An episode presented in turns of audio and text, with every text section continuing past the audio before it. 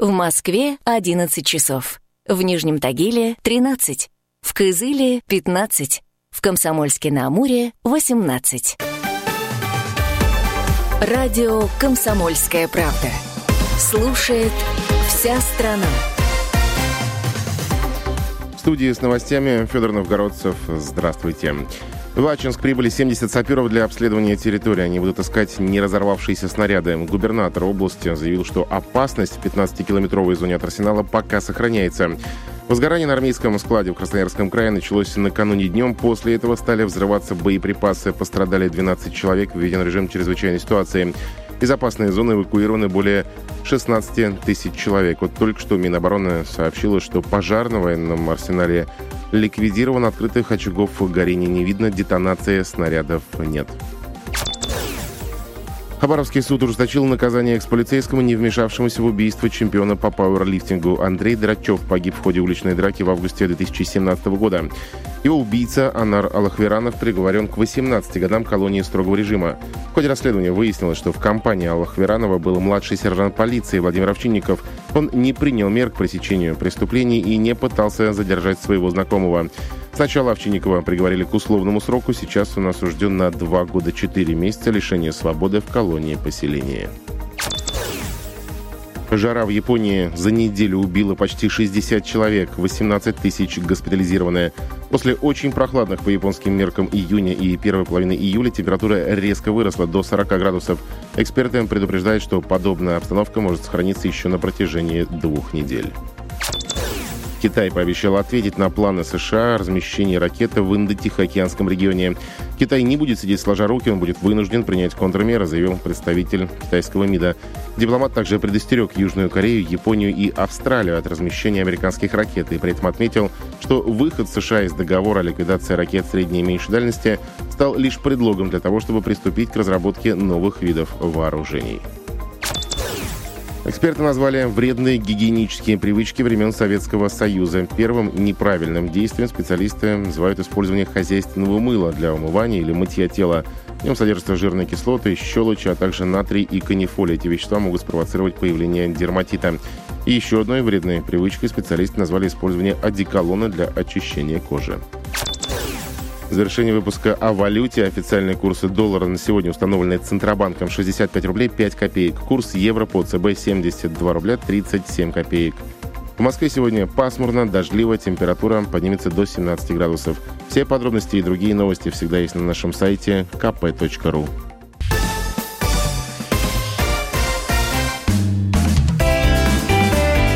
Ваш дом на радио.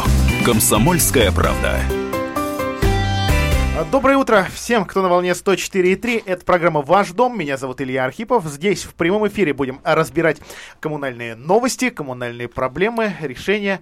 А, может быть, может быть, обменяемся опытом и положительным. А по традиции принимаем ваши звонки по номеру 44 13 и 41. Весь этот э, эфирный час, наш, э, наш эфирный телефон открыт для ваших звонков. Пожалуйста, не забывайте представляться и называть а, населенный пункт, который вы представляете. В нашей студии Альберт Русанин, руководитель руководитель общественной организации ЖКХ «Контроль» во Владимирской области Альберт Анатольевич. Доброе утро. А, доброе утро, Илья. Доброе утро, уважаемые радиослушатели. А, новости из Белого дома. Возобновляются выборы региональных мусорных операторов во Владимирской области. Процесс очередной раз останавливался. Один из э, потенциальных участников э, этой гонки, бизнес-гонки, компания «Автобан» э, подавала свои жалобы. В общем, в итоге эти эти претензии сейчас отклонили. И э, выбор продолжится. Конкурсный отбор, правда, пока это южная зона, это, это у нас Муром, Селивановский район, Муромский район. В общем, это пока не наша территория. А вот если переводить на язык бизнеса, а может быть на язык простой человеческий, что за процесс-то происходил вот это время, что это было за жалоба, э, что и почему этот процесс так легко остановить да нет, на самом деле вот э, ситуация очень интересная. То есть я посмотрел тоже пресс-релиз областной администрации. Ну, поразил первый момент, самый главный. То есть э, они прям там в третьем абзаце пишут, что из-за саботажа мусоровозящих компаний была предпринята попытка остановить запуск мусорной реформы. Мы такие молодцы, как бы отменили обеспечительные меры по запрету проведения торгов, и теперь будет регоператор выбираться. Ну, первый момент, то есть вот политика как бы поиска врагов, супостатов, каких-то саботажей, саботажников, который ведет со стороны областной администрации, она не просто напрягает, она говорит о, о бессистемности вообще работы областной администрации, а попытки перевалить свои проблемы и невозможность вообще организации нормальных торгов на каких-то других людей. Ну и третий, самый главный момент, вот радуются они очень рано. У нас прошел вчера судебное заседание очередное в областном суде, по моему иску о признании действующей территориальной схемы. А, их два, две на самом деле, как выяснилось. Одна была принята в 2016 году, вторая в конце 2017 года. Так вот, а, как, если они надеются, что им удастся запустить мусорную реформу, они зря радуются по этому поводу. В ходе судебных заседаний, а, мы выявили как бы несоответствие в объемах ТКО, в порядке расчетов, в порядке определения нормативов, а, в порядке заключения контракта между Департаментом природопользования и компанией «Втормоклининг», а, и самое главное, в порядке подписания а, неуполномоченным лицом постановления Департамента природопользования подтверждения территориальной схемы. Мы в следующем судебном заседании продолжим этот вопрос, и я думаю, что у нас шансы на успех достаточно большие. Но на самом деле, как бы вот все это не вызывает радости по одной простой причине. А, наша задача была на самом деле сделать как? То есть сделать вообще, а, заставить областную администрацию, уже другого слова не, не могу назвать по-другому, создать нормальную работающую территориальную схему, как попытались сделать это во многих регионах. Мы, кстати, остались практически последним регионом, где не запущена мусорная реформа. А второй момент. Э, создать схему, где были прописаны не только как бы действующие полигоны. Потому что пока мы предполагаем, что сама территориальная схема это попытка просто за по старой схеме собрать новые деньги. Причем больше денег, чем сейчас платят люди. Вот. А самая главная задача на самом деле их две. Первое это построить современные мусоросортировочные станции, мусороперерабатывающие заводы, ввести раздельный сбор мусора и, соответственно, уменьшить поток мусора и загрязнения как бы нашей территории Владимирской области. При этом хочу обратить внимание вот те схемы, которые а, существуют, и в схеме движения потоков, которые якобы в рамках корректировки этой терсхемы проводятся, областная администрация уже указала, куда у нас будет завозиться иногородний мусор на свалку в Болдино, в Петушинский район. Там прям прописано, прям пунктирной линии написано. Завоз иногороднего мусора.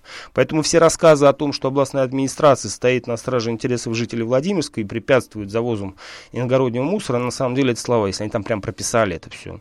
О чем это говорит? Ну, это говорит на самом деле о попытке обмануть жителей Владимирской области в, ну, в таком серьезном достаточном вопросе. И второе, на что хотел обратить внимание, это вопрос, связанный с тем, что по нашей информации в других регионах уже происходит снижение тарифа по обращению да. ТКО. И самое Где главное, это решение принимается? И пересмотра нормативов, нормативов, э, э, нормативов накопления. Вот в Омской области они уже приняли решение там снизить на 30%. Это решение главы региона. 88%, 88 рублей с человека человеку. Нам заявили, что это будет 115. Ребята, вы где живете вообще по большому? Вы видите, что происходит у нас в стране? У нас народ нищает по большому счету. Вы собираетесь нас обложить дополнительным оброком. По-другому я не могу назвать. При всем том, что все останется по-старому. И, кстати, об этом говорил вот житель а, какого-то региона на прямой линии с Путиным. Задал вопрос, почему мы должны платить больше, если все остается по-старому? Везут те же самые, везут туда же, а платить мы должны больше.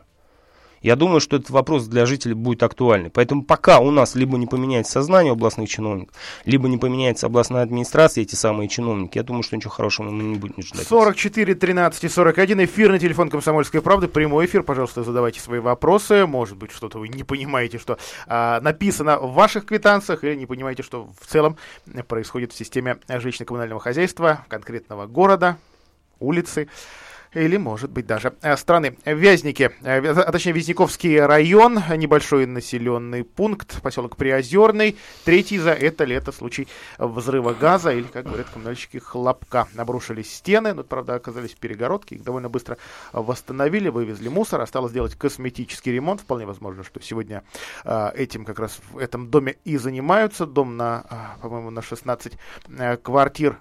Человек хотел переделать котел из дровяного в газовый и трубу незаконно газовую к нему подвел, к, так называемому титану. А, вот есть ощущение, что при том, э, что у нас большая компания информационная, компания по проверке э, газового хозяйства, да, у нас новый, новый платеж, давайте не будем о нем вспоминать, э, забывать э, за обслуживание в договор, происходят такие да. истории. Ну, на самом деле это говорит о том, что, наверное, мы поздно начали эту кампанию, надо было начинать как минимум лет пять назад.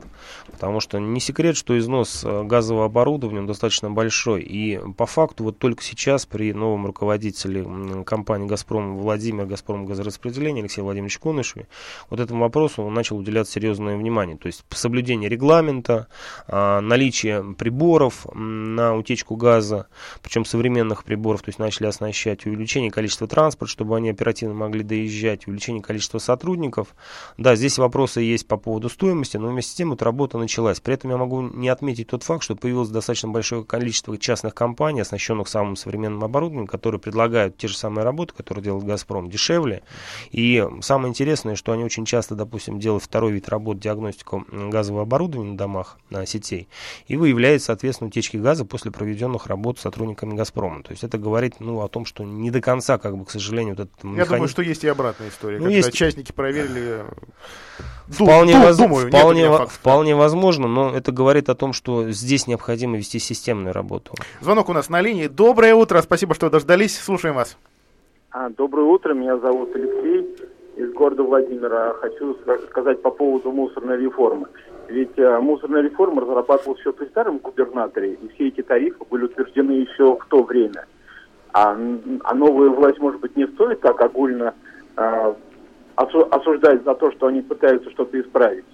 А, скажите, а вот что вы видите, они пытаются исправить, по вашему мнению? Ну, во-первых, я связан с этим, являюсь председателем КСЖ. И я понимаю, что когда она была еще в прошлом году, перед тем, как ее отменили, она была сырая, не готовая, и никто не представлял, что делать и как делать. Это еще было при старом губернаторе, если вы помните, да, то есть, и не было заключено договоров а, с, с компаниями, которые бы вывозили мусор а, у главного оператора. И вообще много-много было вопросов. И это было правильное решение сделано, что ее приостановили и сейчас пытаются что-то исправить и что-то сделать. Может быть, не стоит так все э, огульно. Я понимаю, что вы администрация городская и пытаетесь на область свалить какие-то проблемы свои. Алексей, спасибо большое, только у нас нет в студии представителя городской администрации. Ну, я общественник, это раз, первый момент, на что хотелось обратить внимание. Вполне возможно, что вы правы отчасти, да, Сергей, я с вами соглашусь, Алексей, что, Алексей. Алексей, что при старом губернаторе принималась территориальная схема, но хочу обратить ваше внимание, что председателем комиссии э, по выбору регионального оператора, как бы, и вопросами этим занимался э, губернатор э, Сипягин Владимир Владимирович, который был на тот момент председателем э, комитета по природопользованию законодательного собрания собранием. То есть это раз. Второй момент. Э, на самом деле реформа была запущена, да, действительно при старом губернаторе, но активная фаза началась после избрания Владимира Владимировича Сипягина. И у него было достаточное время для того, чтобы решить вопрос, а, по заключению договора а, с мусоровозящими компаниями, а, по решению тех вопросов, там, ну, технических, наверное, при запуске этой реформы. И то, что не запустили реформу, на самом деле, это как бы не заслуга губернатора. Это наша попытка достучаться до них и объяснить, что, ребята, реформа не, не пойдет, не, за, не будет запущена, потому что она сырая, раз. Второе, компания, региональный оператор не готов технически к этому. Нас, нас ждут горы мусора. Мы пытались достучаться до губернатора, я сам относил как бы письмо мусоровозящей компании, которые били тревогу. Я, соответственно, договаривался о встрече мусоровозящей компании с профильным вице-губернатором, директором департамента Потаповым Ильей Александровичем. И вот, видимо, как бы, ну, услышали они, испугались они, что произойдет, как в других регионах, что мы увидели после 1 января там, в, во многих сибирских регионах, соответственно, реформа не пошла. Но на самом деле, как бы, вот прошел практически уже почти год, ну, наверное, 7, 8 месяцев прошло почти. С этого момента, да нет, как и 8, год уже практически прошел. За это время, вот поверьте мне, никаких действий реальных по а, изменению корректировки территориальной схемы не совершено. Единственное, что мы увидели, это схема потоков, где мы увидели московский мусор, который будет заезжать теперь. И второе, ну, это, наверное, работа муниципалитета. Все-таки увидели полный перечень мест накопления, то есть э, контейнерных площадок, которые должны, откуда должен, должен вывозиться мусор. То есть в старой терсхеме очень много муниципальных образований вообще не было просто не было. Поэтому и э, я губернатор в этом не виню на самом деле, то есть это первое высшее должностное лицо Владимирской области, это работа э, чиновников, это профильного вице-губернатора э, Байер Александр Александрович, это директор департамента ЖКХ, директор департамента природопользования, то есть вопрос-то к ним на самом деле, то есть не губернатору, то есть ну не может он там в пожарном порядке заниматься всеми вопросами. Но этой работы мы не видим по большому счету. Наша задача как бы заставить их работать. Мы прервемся на короткую рекламу, после этого продолжим. Эфирный номер студии 44 13 и 41. Ваш дом на радио. Комсомольская правда.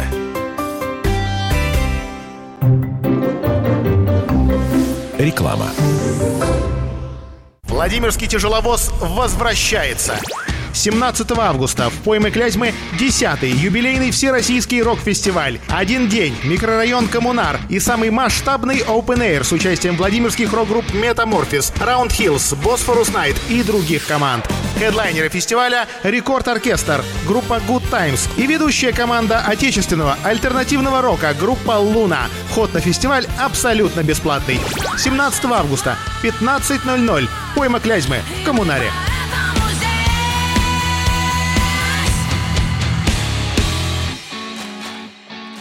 Магазин «Автоэмали». Материалы и оборудование для покраски автомобилей, лаборатории подбора цвета, заправка краски в аэрозольные баллончики. Магазин «Автоэмали» — это профессиональные колористы, современное оборудование, гарантия точного результата. Улица Кулибина, 13А. Телефон 600-217.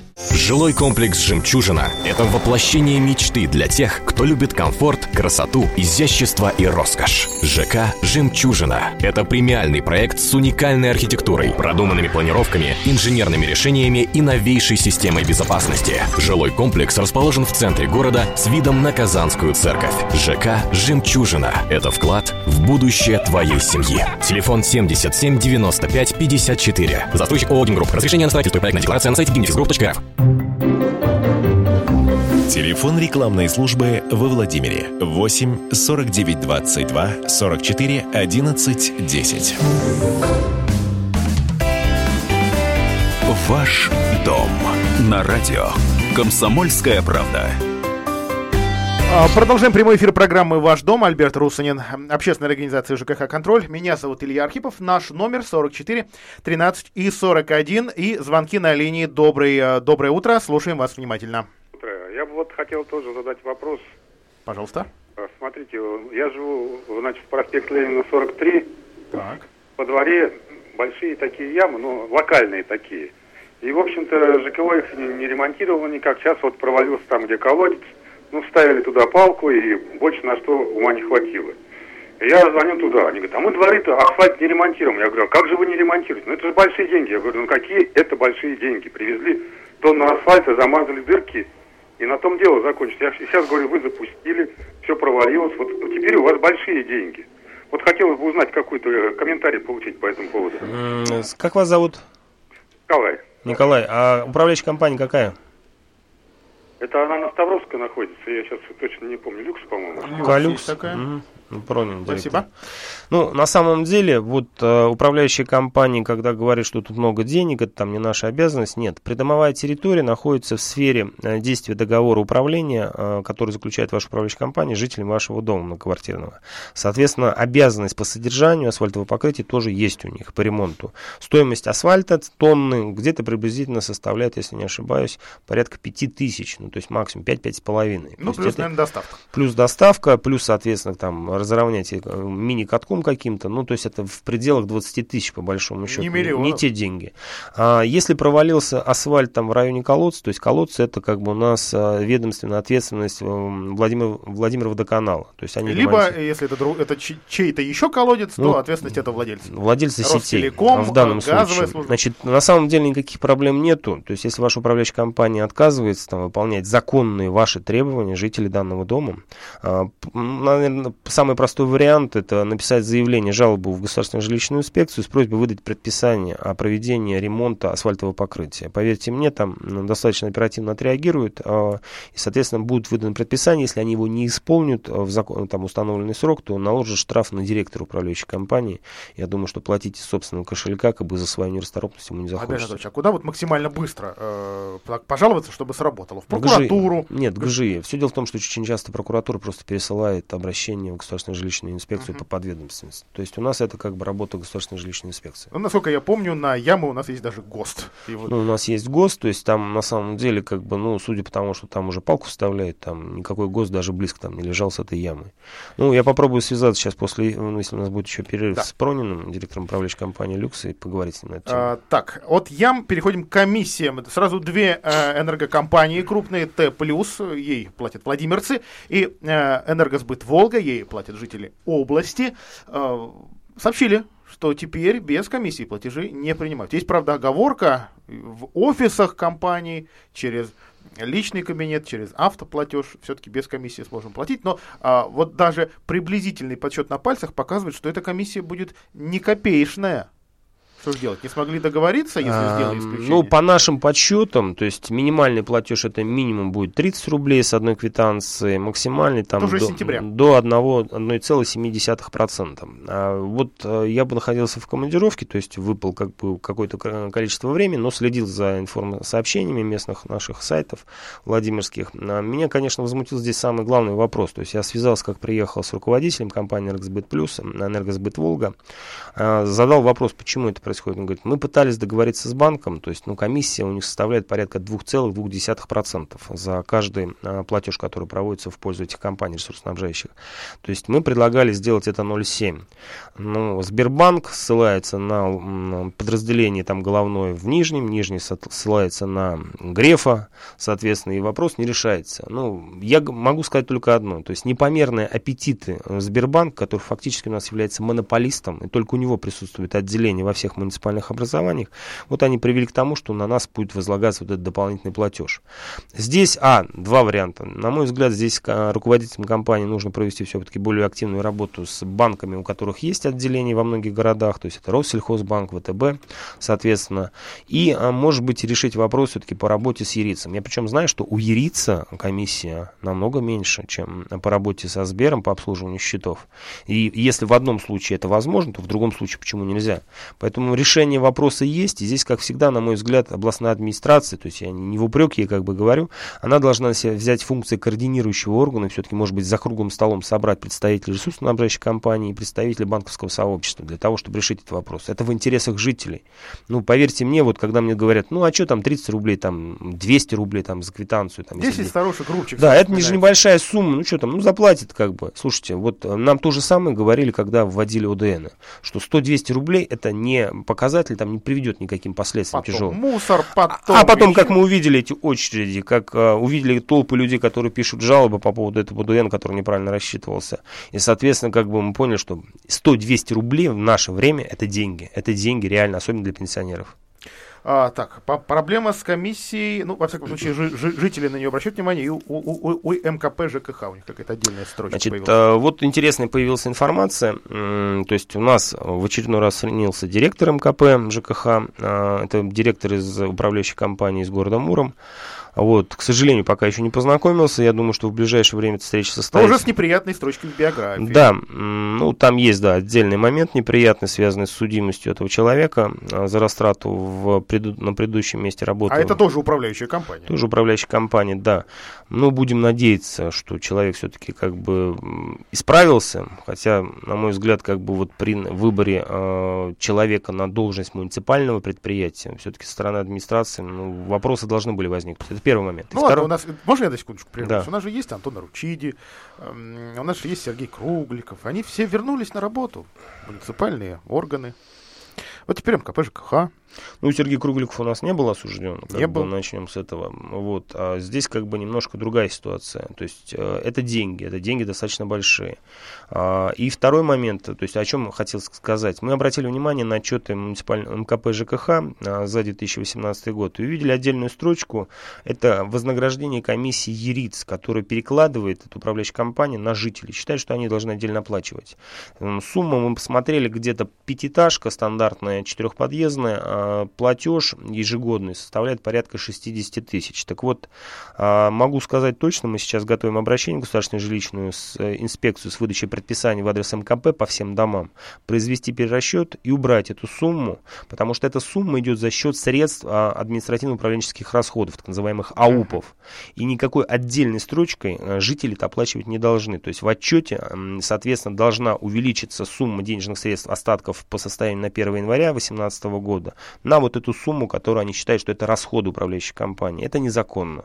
Поэтому мы вот для всех э, жителей, кто э, обслуживается, управляется МКП ЖКХ, сообщаю, что если увидели там сумму вознаграждения ЕРИЦ в расходах управляющей компании, это незаконно. Эта сумма должна быть сминусована и, соответственно, увеличена на эту сумму. А куда идти? В остаток. офис управляющей компании? Ну, первое, первое, ну, первое, это самое простое, конечно, в офис управляющей компании. Если это не произойдет, ну, можем проще сразу написать в ГЖИ, то есть распечатать э, копию отчета, написать заявление, что считаем незаконным, э, отнесение к расходам, расходов, расходов вознаграждения ЕРИЦ по выставлению квитанций э, жителям. И, соответственно, как бы, я думаю, что будет выдано предписание. Луначарского 3, Государственная жилищная инспекция Владимирской области. области. 44, 13 и 41, у нас на линии еще несколько звонков. Здравствуйте, как, как вас зовут? Говорите, пожалуйста. Зовут меня Иван. Слушаем вас. Я что-то слушал вашу передачу, что слушаю, и вчера не понял. А, за что будут еще брать это лишние деньги? За квитанции, что ли? Да, когда вы будете приходить в офис Сбербанка, а, если вы платите, совершаете платежи за тепло в адрес а, Энергосбыт Плюс или за электроэнергию, соответственно, Сбербанк будет теперь брать с вас комиссию дополнительную за проведение этого платежа. Если у вас не подключен автоплатеж. автоплатеж. Чисто теоретически можно попросить друзей знакомых подключить вам эту услугу. Или, или узнать, где офис этой компании ближайший. Вдруг вы недалеко живете.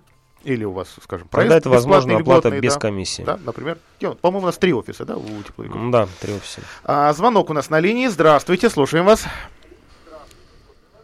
Доброе утро, уважаемые. Доброе, Светлана. Светлана. Говорите, пожалуйста. А, очень приятно слушать а, Альберта Анатольевича в а, я вот его а, предыдущему разъяснению по поводу работы МКП ЖКХ и по поводу а, вот этого платежа ЕРИС. Дело в том, что я в прошлом году, как в апреле, наверное, прошлого года, появилась вот эта строчка в платежках. Я сразу же написала обращение в МКП, я была там.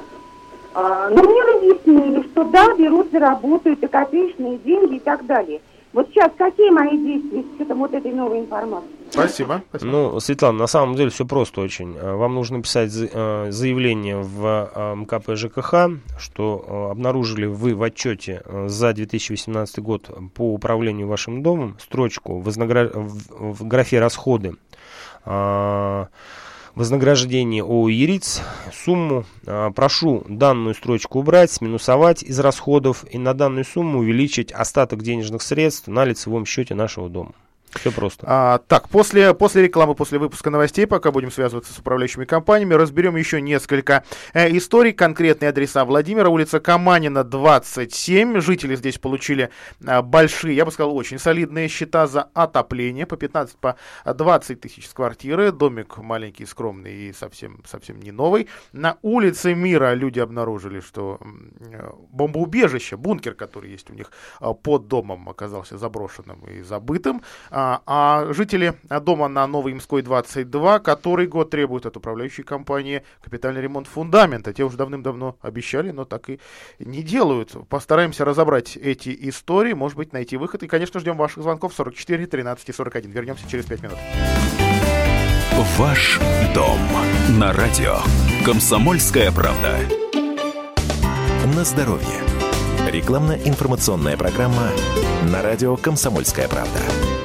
Здравствуйте. Сегодня в программе речь пойдет о новом средстве от сахарного диабета. Поговорим с экспертом Оксаной Румянцевой. Наконец-то появился продукт, способный плавно, не истощая поджелудочную железу, перерабатывать глюкозу и снижать уровень сахара в крови. Мало кто знает, но хотя разработали его в Корее, этот продукт долгие годы использовала советская элита. Называется он Джиджу Сейсе, или сокращенно ДДС. И благодарить за него мы должны уникальное корейское растение Сасу квильтпартскую. Саса, а с ее помощью и ДДС, помогает решить проблемы сердца и сосудов, которые неизбежно возникают на фоне диабета. Но самое главное, она помогает предотвратить страшные последствия диабета, почечную недостаточность, слепоту, проблемы с нервной системой и даже гангрену.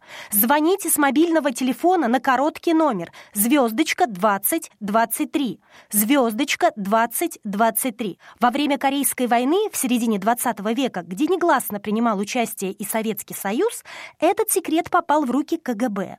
Ведь даже в партийной верхушке были те, кто болел диабетом. Поэтому в СССР это средство получило название «Кремлевское» и, конечно же, сразу попало под гриф «совершенно секретно». Но сегодня ДДС доступен каждому. Это реальное средство для снижения уровня сахара в крови, плавно и естественно предотвращающее страшные последствия диабета. Звоните звездочка 2023 звездочка 2023. БАД не является лекарством. На здоровье. Рекламно-информационная программа на радио «Комсомольская правда». Слушай радио. Слушай радио. Комсомольская правда.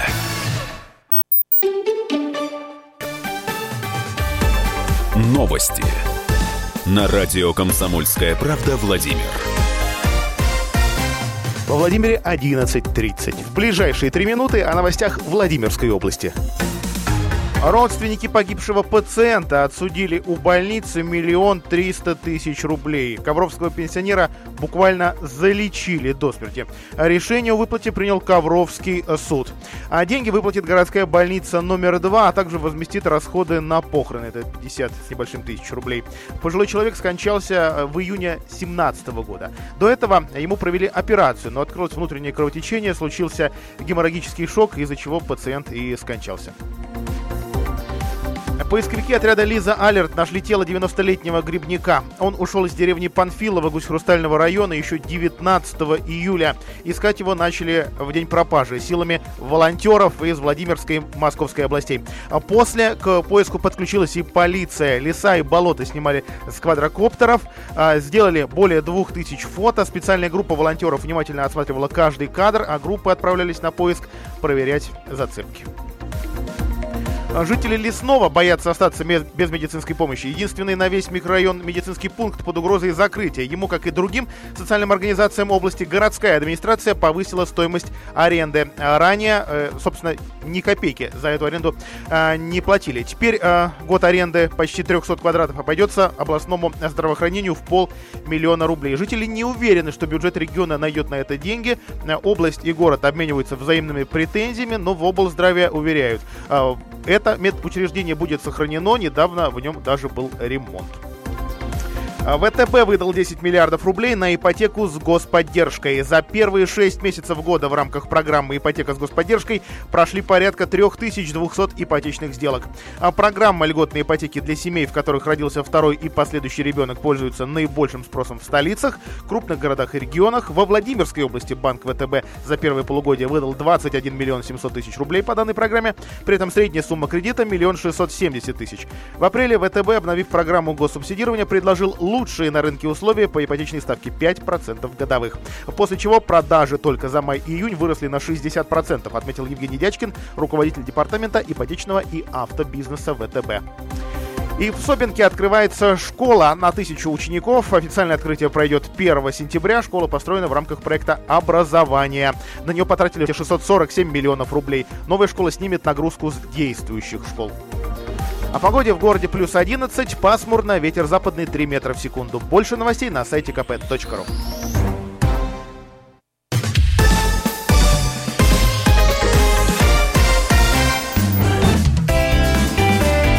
Ваш дом на радио. Комсомольская правда. Ваш дом, Альберт Руслан Илья Архипов и номер 44 13 и 41, прямой, э, прямой эфирный номер. Давайте разбирать все истории, что есть у нас на данный момент, а, по порядку. Новоимская 22, старенький домик двухэтажный, э, недалеко, я так понимаю, от площади а, Победы, управляется муниципальной управляющей компанией ГУК, городская управляющая компания. Давненько обещали людям отремонтировать э, фундамент для того, чтобы ускориться, было даже предписание жилищной инспекции Вот, только фундамент как разваливался, так и разваливается. Ответ начнем с крылатой фразы «А в деревне Гадюкина опять дожди». Мы связались с директором ГУП, ГУК э, Дмитрием Немковым. Он сказал, говорит, мы ждем, когда дожди прекратятся, чтобы приступить к ремонту цоколя. То есть это будет сделано вот как только установится хорошая погода. Хотя по прогнозам мы там видим буквально там три дня на этой неделе, там два дня на следующей а неделе. Там и снег по прогнозам, Нет, ну, слушайте, да? Ну, хочется чем-то обрадовать слушателей. Вроде, вроде, то есть, вроде бы работы как планировались, так и планируются. Проспект Ленина 43. Мы дозвонились до директора управляющей компании «Люкс». А, значит, он говорит, что обращений не было. Сегодня туда выйдут специалисты, соответственно, зафиксируют все эти ямы. И в ближайшее время тоже, соответственно, приступят к ремонту асфальтового покрытия. А как часто мы в нашей программе слышим, обращений не было. То есть жители жалуются, и вот возникает вопрос. А, а, устный звонок не является официальным обращением или официальной жалобой жителя. Что делать? Я много раз слышал, что даже при наличии, а сегодня у управляющих компаний есть электронные сервисы, да, по общению с слушателями, как бумажка была эффективным способом жалобы?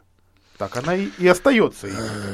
Ну, я могу сказать, что у нас э, случаются случаи, когда и в электронном виде, когда мы отправляем обращение в адрес государственной жилищной инспекции, нам отвечает, что пока вы лично не принесете нам эту бумажку, мы там не будем проводить работу. Слушайте, ребята, давайте также. определимся, мы с вами живем в 18 веке или век цифровых технологий. Вот если вы регламенты внутренние свои не поправите о том, что прием в электронной форме заявлений граждан является а, основанием для проведения соответствующих там работ, проверок, ну, значит, значит, мы будем считать, что мы живем в 2018 году, давайте поменяем этих людей, придем, приведем тех, кто будет считать, что мы живем в век цифровых, цифровых технологий. Это первый момент. Второй момент связан с тем, что а, на самом деле, как бы, а, вот, в, если я не ошибаюсь, JEP 8, еще года два или три назад, я видел, они программу устанавливали, которая позволяет вот, жителю а, в электронном виде отправить обращение и плюс отслеживать а, выполнение этих работ по, поэтапно. поэтапно, прям с сотрудниками, с ответами, как они отписываются там руководителю, что они сделали, сделали, вышли, не вышли.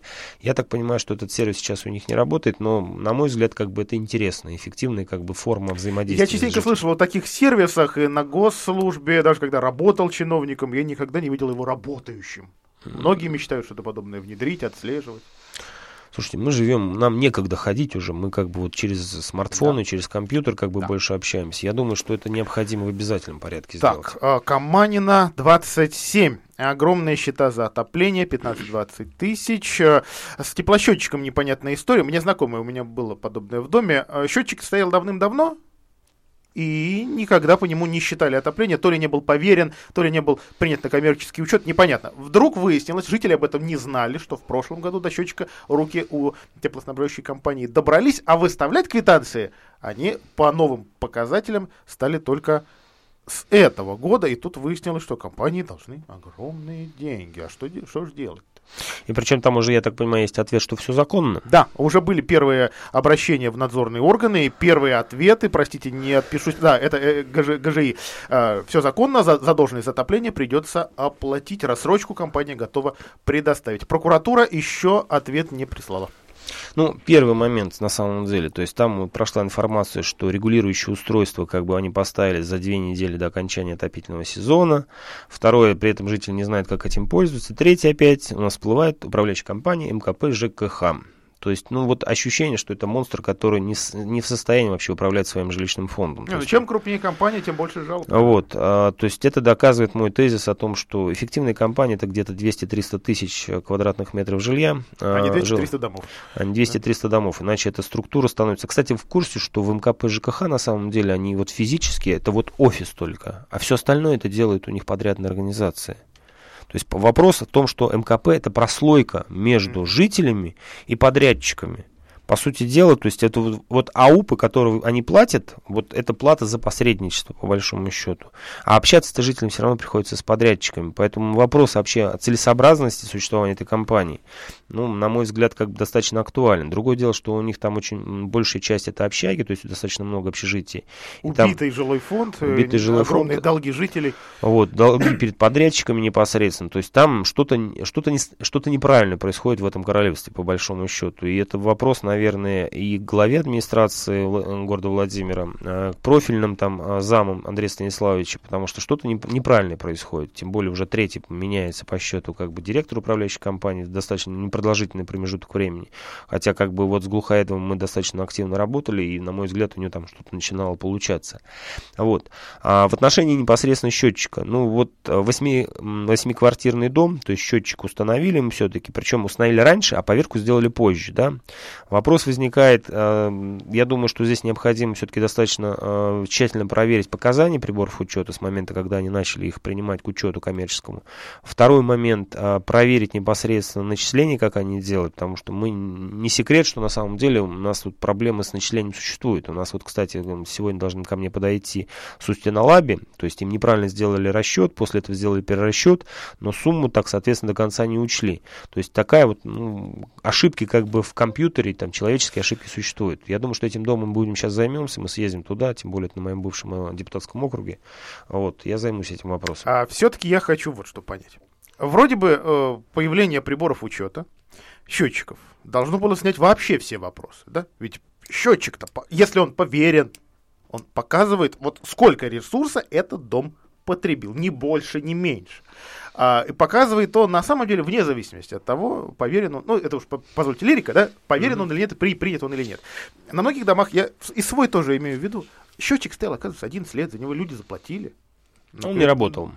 Да бог его знает, работал он или нет, использовались ли данные с него или нет, но жителям по нему не считали. И вдруг вот НЖКХ контроль как раз по помогло это установить, что на 11 год наконец-то его на коммерческий учет приняли. Так зачем их тогда ставили? Или, или это так выгодно? Видеть реальные показания, но выставлять людям по нормативу. А, смотрите, Илья, ну, на самом деле, то есть логика-то ресурсоснабжающей компании проста. Норматив изначально он меньше, чем реальное потребление, фактическое потребление. И они были заинтересованы в том, чтобы запустить а, данный счетчик, общедомовой прибор учета, и, соответственно, выставить больше денег, так. ну, то есть по факту оплатить все, что идет в дом.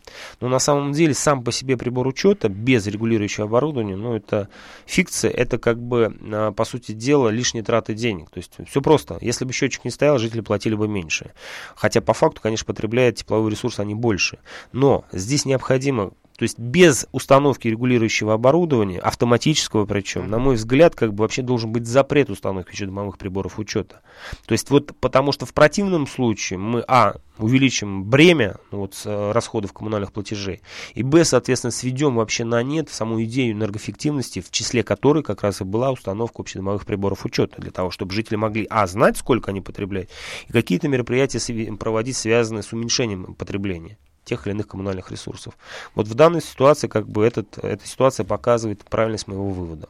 А, история, вот, к сожалению, даже сам еще не успел а, разобраться. Жители а, дома на улице Мира, давайте я не буду называть его номер, на, на, на всякий случай, знают, что у них дом, вот там 50 какого-то года, там бункер. Угу. А, бункер этот э, еще был когда-то рабочим с момента постройки дома, ну, вот тяжелые 90-е, потом не, еще более тяжелые. Последующие годы, в общем, бомжи теперь там живут, непонятно, что вообще в нем работает или не работает, и не, не, непонятно, кто этот бывший хим, химзаводской э, дом его в 96-м году спихнули городу, должен обслуживать, а точнее бункер под, под этим домом, э, мэрия, не мэрия. Что с ним вообще можно делать, понимая, что есть такой объект? Можно ли там хранить картошку? Можно ли там сделать знаю, парковку, магазин, ч- вот чего-нибудь? Или это все запрещено? А, ну, смотрите, я в свое время общался активно достаточно с территориальным управлением Росимущества, а, и у них в их структуре существует так называемый ВГУП, Федеральное государственное унитарное предприятие, экран, который занимает занимается всеми бомбоубежищами э, на территории города Владимира, ну, в том числе на, на территории города Владимира. У них есть реестр этих бомбоубежищ, которые м, к ним относятся, которые они обязаны содержать, соответственно, в исправном состоянии, платить в том числе плату за содержание в составе платы за содержание текущий ремонт, э, так как это бомбоубежище является составной частью данного дома. И, соответственно, самый простой вариант это обратиться непосредственно управляющей компании в, в, во ВГУП экран и спросить, это ваш бункер?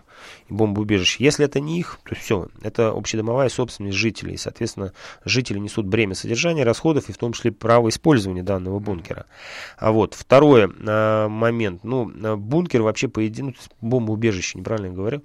А, на самом деле, ну, на мой взгляд, это стратегические объекты, они в любом случае должны быть в исправном состоянии, и, соответственно, заниматься ими должны не управляющие компании, а специализированные организации государственные, в том числе вот этот в экран. Я думаю, что надо управляющей компании связаться просто с экраном.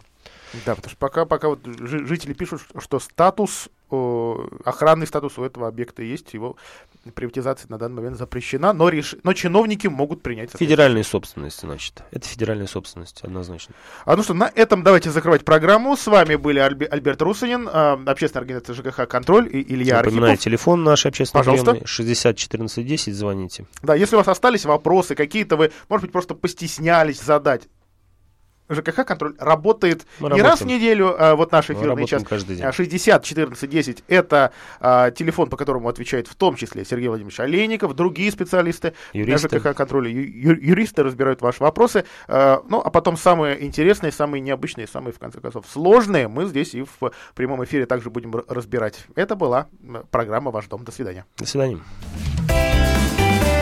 Ваш дом на радио. Комсомольская правда. Радио. Комсомольская правда. Реклама. Жилой комплекс «Жемчужина» — это воплощение мечты для тех, кто любит комфорт, красоту, изящество и роскошь. ЖК «Жемчужина» — это премиальный проект с уникальной архитектурой, продуманными планировками, инженерными решениями и новейшей системой безопасности. Жилой комплекс расположен в центре города с видом на Казанскую церковь. ЖК «Жемчужина» — это вклад в будущее твоей семьи. Телефон 77 95 54. Застройщик ООО «Гимгрупп». Разрешение на строительство и проектная декларация на сайте gimnifisgroup.rf. Так звучит плохая крыша во время дождя. Так звучит плохая и дорогая крыша. А так звучат ваши переговоры с нерадивым продавцом, поставившим вам плохую и дорогую крышу. Хватит переплачивать и тратить нервы. Влад Металл Профиль, единственный производитель в городе, быстро, в удобные сроки сделает и доставит металлочерепицу и профлист по размеру заказчика. Любые цвета. Влад Металл Профиль, сайдинг, водосточка и аксессуары для кровли и забора. Приезжай. РТС, дом 32. Звони 42 44 44. Влад Металл Профиль. Наша крыша не едет. Инженерный центр «Водная техника» переехал на Большую Нижегородскую, 88. Хотите пить чистую воду прямо из крана? Сделать водоснабжение на даче? «Водная техника» поможет. Телефоны 475 336 и 370 649. «Водная техника». Телефон рекламной службы во Владимире 8 49 22 44 11 10.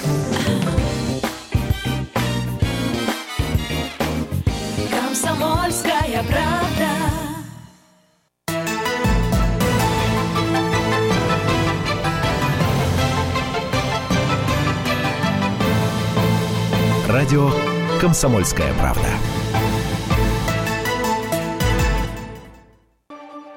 Юридический вопрос. Рекламно-информационная программа. Здравствуйте, уважаемые радиослушатели. Меня зовут Ольга Ситникова. Моего сегодняшнего гостя, представителя юридической компании, зовут Константин Юрьевич Соболев. Здравствуйте, Ольга и дорогие радиослушатели. Константин Юрьевич, о каких сферах нашей жизни будет эта программа? Ну, исходя из того, что фирма, которую вы представляете, юридического толка, понятно, что говорить будем о законе, но хочется конкретики. Спасибо, Ольга. Я хотел бы для начала обозначить наши телефонные координаты. Итак, 8 800 555 62 94. 8 800 555 62 94. Это телефон горячей линии, на которую принимаются звонки, и наши специалисты дают консультации по конкретным вопросам. Ну а теперь к теме разговора. Жизнь сейчас устроена таким образом, что у нас наконец-то вполне цивилизованное общество, в котором отлично работают законы и право. Однако есть у нас категория людей, для которых закон не писан, и эти люди всячески пытаются через него переступить, найти уязвимые моменты и заработать на этом, в том числе ценой обмана других граждан. И в эту категорию, вероятно, попадают самые незащищенные слои населения – люди в возрасте. Совершенно верно. Люди пожилого возраста все чаще становятся жертвами мошенников всех мастей и категорий, людей, для которых законы и вообще какие бы то ни было принципы не являются препятствием для достижения их алчных целей. Разного рода розыгрыши крупных призов, интернет-магазины настолько крепко вросли в информационное пространство вокруг нас, что уже почти не вызывают никаких подозрений. Этим и пользуются нечистые на руку люди – даже если вы внимательно читаете и слушаете все условия участия, у них существует широкий арсенал уловок, благодаря которому с вас могут снять проценты, предложат оплатить комиссию или пошлину и даже поделиться информацией о личных счетах и вкладах, чего категорически делать нельзя. Напоминаю, номер нашей горячей линии 8 800 555 62 94. 8 800 555 62 94. Константин Юрьевич, сейчас различные государственные органы и организации даже памятки специальные выпускают, развешивают у подъездов, размещают в соцсетях, памятки о том, как не стать жертвой обмана. Но все равно снасти мошенников становятся все наиболее изощренными. Какие конкретные вопросы приходится решать вашей компании команде ваших юристов? Вы знаете, Ольга, фронт огромный. До массы работы в гражданском делопроизводстве. Кто-то не вернул деньги, воспользовался беспомощным состоянием человека, оформил что-то на себя. У кого-то, например, у пенсионеров такое часто встречается, разные организации пообещали вернуть здоровье, а в итоге ни результата, ни денег. Недавно, например, был случай, к нам обратилась жительница Москвы Валентина Ивановна на пенсии. Живет одна, родственники в другом городе. Размер пенсии скромный, без надбавок.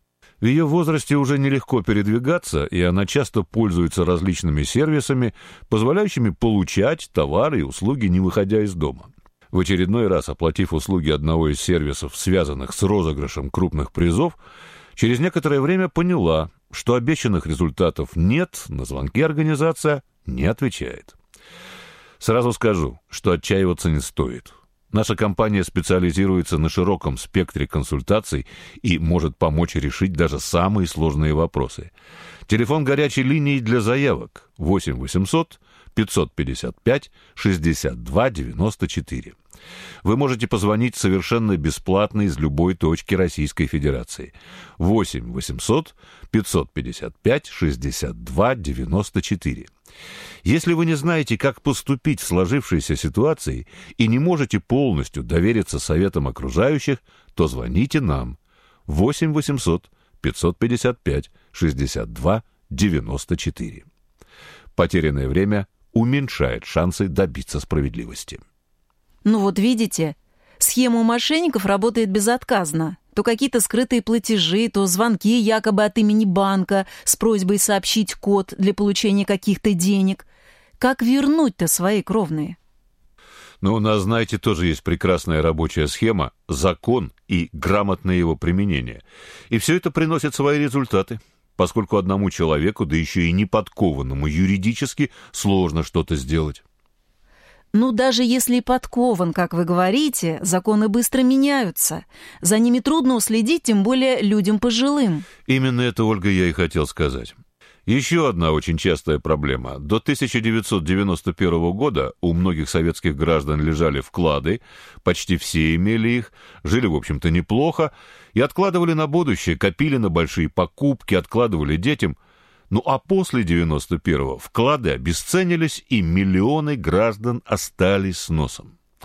Многие не отчаиваются получить свои накопления с индексацией или как-то еще, ведь Россия является правопреемницей Советского Союза, а значит, должна отвечать за свою банковскую систему. Эта проблема коснулась почти всего населения бывшего Советского Союза. Практически никто не способен был осознать перестраивающееся на наших глазах законодательство, тем более в юридической сфере. Но несмотря на то, что проблема общая, в каждом конкретном случае есть свои нюансы. Сумма вклада, условия вклада и так далее. Позвоните на нашу горячую линию 8 800 555 62 94, и мы попробуем сдвинуть проблему с мертвой точки.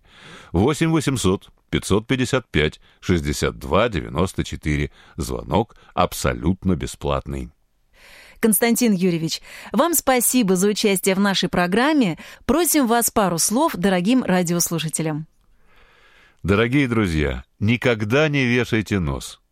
То, что не под силу решить вам, могут помочь решить юристы, зачастую даже без особых усилий. Отстаивайте свои права, боритесь, а наши юристы будут вашими надежными партнерами. 8 800 555 62 94 8 800 555 62 94. Звоните из любого уголка нашей необъятной страны. Юристы высокого уровня из Санкт-Петербурга к вашим услугам. Всего доброго. Услуги оказываются индивидуальным предпринимателем Фомичевым Ильей Сергеевичем. ЕГРН ИП 319 732 530 02 934. Юридический вопрос. Невероятно. Но факт. На радио «Комсомольская правда». Бегемоты водятся не только в Африке, но и в Южной Америке, в частности в Колумбии. В 80-е годы прошлого века колумбийский наркобарон Пабло Эскобар устроил зоопарк в своем поместье. Там были тысячи экзотических животных.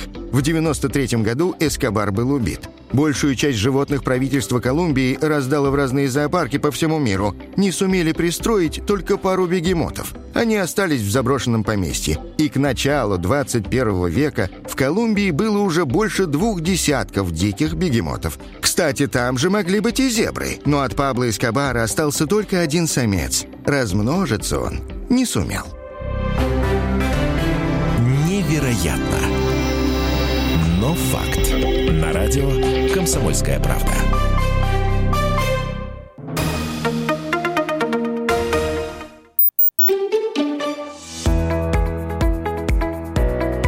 Образ жизни. Здравствуйте, я Екатерина Шевцова. В последнее время стала популярной скандинавская ходьба. Давайте разберемся, почему она называется именно скандинавской, а не итальянской или, например, не португальской. И зачем там нужны палки, так похожие на лыжные. В 1940 году профессиональные спортсмены-лыжники из Финляндии разрабатывали упражнения для сохранения спортивной формы в летний период. Они придумали тренировки бега без лыж, но с лыжными палками. Затем на финскую ходьбу с палками обратили внимание доктора, и она обрела еще одну функцию – оздоравливать и восстанавливать подорванные силы людей с различными заболеваниями. Фин Марко Кантанова назвал этот вид тренировок «оригинальная скандинавская ходьба» и запатентовал в 1997 году это название. Уже 10 лет этот вид спорта исследуют в Университете Восточной Финляндии, как он влияет на наше с вами здоровье. Занятие скандинавской ходьбой способствует поддержанию в хорошем тонусе и состоянии 90% всех мышц тела, чем пользуются спортсмены, лыжники и биатлонисты. Благодаря циркуляции крови улучшается питание и снабжение кислородом всего организма. Начинает активнее работать головной мозг, повышается уровень общего настроения физического самочувствия и жизненных сил. Мы тренируем сердце, улучшаем обменные процессы, сжигаем калории. У нас, в конце концов, улучшается настроение и повышается иммунитет от постоянной физической нагрузки. Оптимальным считается проведение двух-трех прогулок в неделю в течение не менее получаса. Скандинавская ходьба по эффективности работы опорно-двигательного аппарата превосходит многие виды спорта. Например, при езде на велосипеде за один час сжигается около 300 килокалорий. При беге, а, кстати, включено в бег 50% мышц, 500 калорий, а при скандинавской ходьбе 700 калорий. Как выбрать палки для скандинавской ходьбы? Нужны специальные с ремешками, которые поддерживают руку так, чтобы не было нужно удерживать рукоятку. Ремешок не должен давить и мешать. Наконечники тоже бывают разные. Резиновый смягчает движение по асфальту, а твердосплавный шип увеличивает прочность и безопасность при ходьбе. Новичкам рекомендуют воспользоваться следующей формулой. Свой рост умножайте на 0,7. Если вы же опытный спортсмен, спортсмен, к этой длине прибавляйте 5 сантиметров. При слабой подготовке можно и нужно экспериментировать с размером палки. Например, убавить ее длину на пару сантиметров. Возможно, при такой длине вам будет комфортнее передвигаться, так как с короткой палкой легче справиться. Меньше устают руки, длина шага короче и нагрузка в целом уменьшается. В общем, все просто. Чем длиннее палка, тем больше нагрузка. Выбранный шест стоит сразу же проверить в работе, взять его в руку и поставить наконечником на носок своей ноги. Если ваш локоть согнется в этот момент под прямым углом, то выбор сделан правильно. Палки бывают цельными и телескопическими. Обычно рекомендуют второй вариант, так как он легче по весу и удобнее в транспортировке. Но помните, существует достаточно большой перечень состояний, при которых скандинавская ходьба является запрещенным видом спорта. Например, она противопоказана людям с выраженной сердечной недостаточностью, с активной формой артрита и артериальной гипертензией. Так что перед началом занятий следует обязательно проконсультироваться со специалистом. Образ жизни. Уроки русского. На радио «Комсомольская правда». Слово «погост» у древних славян означало «место сбора». На Руси в дохристианские времена звероловы и бортники сходились для торговли в специальных местах, которые сейчас можно было бы назвать сельскими рынками. В старину говорили, что люди поехали на гостьбу, то есть торговать. Именно оттуда произошло слово «погост». С принятием христианства в таких местах начали строить церкви. Это было вполне оправданное решение, поскольку рынок – это место притяжения народа, а название «погост» осталось. Уроки русского. Банковский сектор. Частные инвестиции. Потребительская корзина. Личные деньги. Вопросы, интересующие каждого. У нас есть ответы. Михаил Делягин и Никита Кричевский. В эфире радио «Комсомольская правда». Час экономики. По будням в 5 вечера. Накал страстей на радио «Комсомольская правда». Здесь, что, здесь нельзя не сказать, нужно. что папа богат. Ну, Министерство газовой промышленности, я знаю, как гуляли. Снимали пароходы. Ну скажи, я... только Нет, без я просто плохих слов. считаю. Если у нас такая история, что даже безобидное детское песенное шоу вкладывает кирпичик в создание революционной ситуации, ну все Взяли встало в один и- ряд вот и с этим плюнули просто в лицо. Совершенно. Андрей и Юлия Норкины. По будням в 9 вечера в программе «Простыми словами». Хорошо, будем иметь это в виду. Я Николай Расторгуев. Слушайте радио «Комсомольская правда».